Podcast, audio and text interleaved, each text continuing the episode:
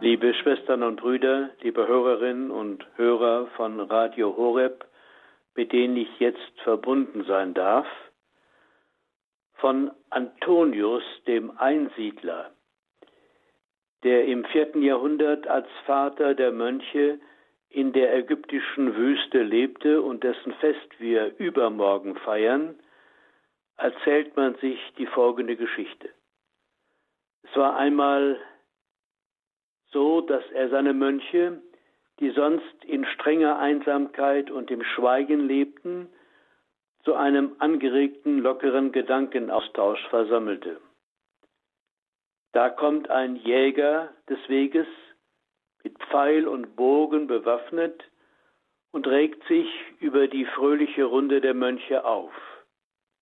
Da sieht man es mal wieder, ruft er diese faulen und unnützen Mönche anstatt zu arbeiten oder wenigstens zu beten, wozu sie ja da sind, stehen sie hier rum und plaudern miteinander.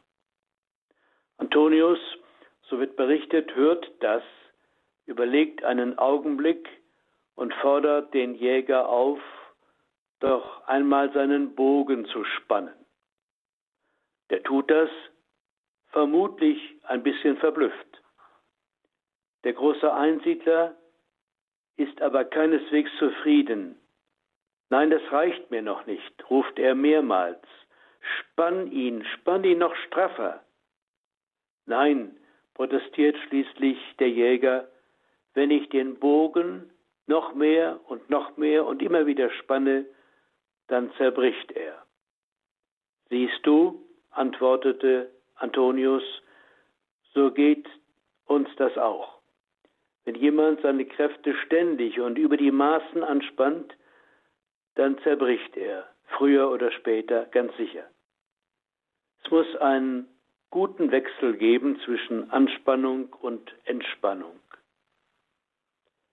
Ja, sehen Sie, liebe Schwestern und Brüder im Glauben, so geht uns das ja auch. Uns allen, eingestanden oder nicht eingestanden.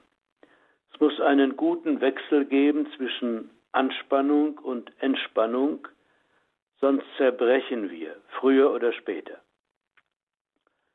Jesus Christus, unser Herr, kannte diesen Zusammenhang und darum lädt er im Markus-Evangelium, aus dem wir in diesem Lesejahr hören, seine Jünger ein, mit ihm wegzugehen aus den Erwartungshaltungen der Menschen an einen einsamen Ort, damit sie dort Zeit finden, aufzuatmen und im Gebet Gott wiederzufinden. Die heute gängigen Begriffe wie Leistungsdruck, Stresssituation oder Burnout-Syndrom kannte der alte Antonius noch nicht, aber die Sache war ihm offensichtlich wohl vertraut die ist ziemlich zeitlos. Neu ist allenfalls die bedrückende Einsicht, dass es wohl zu keiner anderen Zeit so viele überspannte Bogen gab wie unter unseren Zeitgenossen, hierzulande mitten unter uns.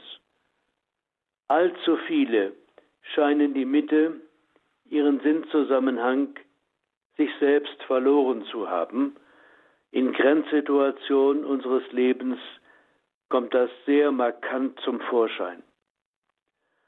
Weil das so ist, darum driften sie in alle möglichen Richtungen, suchen Abwechslung, möchten vergessen, wie es um sie steht, weil sie nicht wahrhaben wollen, wie leer ihr Leben im Grunde ist. Darum stürzen sie sich in alle möglichen und unmöglichen Aktivitäten und suchen Ablenkung. Das Heilmittel des Mönchsvaters Antonius reicht vielleicht zur Therapie heute nicht mehr aus, aber überholt ist es deswegen noch gar nicht. Wenn wir es nur häufiger anwenden würden, wie hieß das doch in der Geschichte? Ruhe, angeregter, lockerer Gedankenaustausch in fröhlicher Runde. Das, liebe Hörerinnen und Hörer, ist sicher auch ein probater Ansatz, den christlichen Sonntag zum Beispiel als den Tag der Auferstehung, als je kleines Osterfest neu zu überdenken und ihn nicht länger von allen möglichen Seiten aushobeln und zerstören zu lassen. Lassen Sie es mich einmal so sagen, die Mitfeier der Eucharistie am Sonntag, aber an jedem Tag, ist für uns die große Tankstelle unseres Lebens. Tankstelle für Lebenskraft und Lebensmut, die unserem Alltag oft abgehen. Wer aus der Messfeier kommt, hat erneut die Erfahrung machen können, Gottes geliebtes Kind zu sein, für das einmal die Freude des Himmels bestimmt ist. So lädt die heilige Messe besonders am Sonntag, aber an jedem Tag ein, den ganzen Tag zu genießen, in der gemeinsamen Freizeit, im gemeinsamen Essen, in der Erholung. Es sind die kleinen Freuden, die als ein kleines Abbild des Himmels an die letzte Bestimmung unseres Lebens verweisen. Wie hat es Jesus gesagt?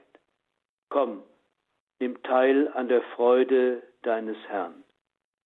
Es ist der Sonntag, der uns Christinnen und Christen die eigentliche Lebensqualität unseres Daseins zu vermitteln vermag. Nehmen wir dieses große Geschenk zugunsten unseres Lebens an. Wir können gar nicht leben, ohne den Tag des Herrn zu feiern. Dieses Wort aus den Anfängen unserer Kirche muss auch heute gültig sein. Ohne Kommunion mit Jesus Christus zerreißt etwas. Er stirbt unser Leben. Das dürfen wir nicht zulassen. Seien wir froh und glücklich über diese Möglichkeit, die wir immer wieder verlebendigen müssen. Christus schenke uns, dass das möglich sei. Amen. Dazu möchte ich Ihnen nun meinen Segen geben. Der Herr sei mit euch. Und mit deinem Geiste. Der Name des Herrn sei gepriesen. Von nun an bis in Ewigkeit. Unsere Hilfe ist im Namen des Herrn, der Himmel und Erde erschaffen hat. Es segne sie alle, der barmherzige und allmächtige Gott, der Vater und der Sohn und der Heilige Geist. Amen.